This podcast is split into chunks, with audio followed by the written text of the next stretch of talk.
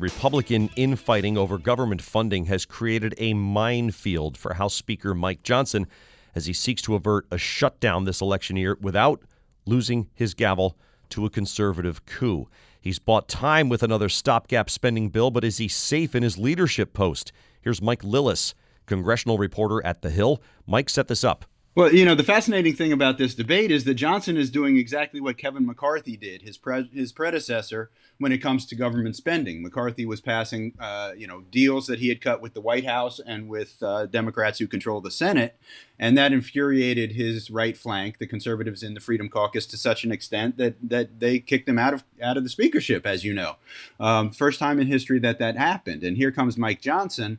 He's supposed to be this conservative that they trust and he's cutting exactly the same deals on government funding. As you mentioned, the CR that passed just yesterday buys them another month. It's at current spending levels, mean, meaning these are 2023 spending levels, meaning that these are spending levels that Nancy Pelosi actually negotiated. So um, we are we're a long ways away from like conservatives getting what they want on spending, and yet Mike Johnson seems to be skating. You know, he's on thin ice on spending, but nobody is really threatening to kick him out the way they did with Kevin McCarthy.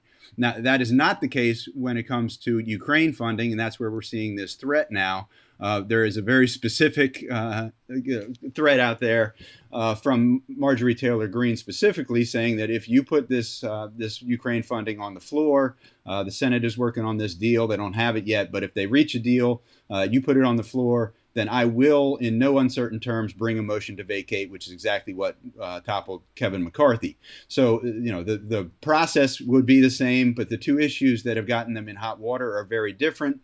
Um, and that's got some people scratching their heads because, of course, the conservatives, you know, claim that they want uh, to cut spending and that that's their, their main issue here but that yet they keep letting Johnson get away with uh, keeping spending at current levels, which they think is much too high. Yeah, we're speaking with Mike Lillis congressional reporter at The Hill. His story is called GOP Infighting Over Ukraine Creates Minefield for Speaker Johnson. Uh, is there an appetite, I guess, to remove Speaker Johnson if, say, Marjorie Taylor Greene were to bring the motion? Yeah, that's a great question, and we don't know the answer to it. She's the only one who's on the record saying, I would bring the motion. Um, she would need help from the Republicans to kick him out. Um, but uh, and this is of course assuming that all the Democrats would vote uh, to remove Johnson yeah. as they did with Kevin McCarthy.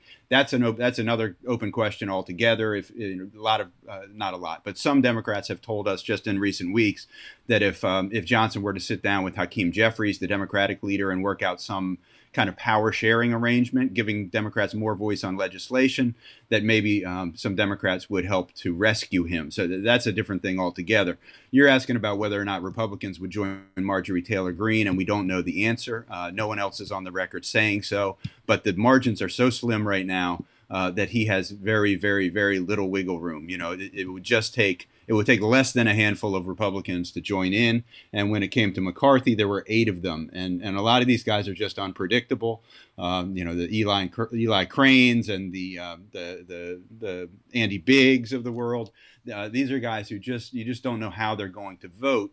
Um, I should mention that, that an interesting kind of side dynamic to all of this is the, the eight Republicans who kicked out McCarthy and then supported Mike Johnson there might be pressure on them to keep Mike Johnson in place just because voting him out would be to admit that they made a mistake in removing McCarthy and replacing him with Johnson. Oh. So so if uh, and Marjorie Taylor Greene was not among those eight. So you if Johnson were to be removed, I think you might see a, a totally different group from those eight.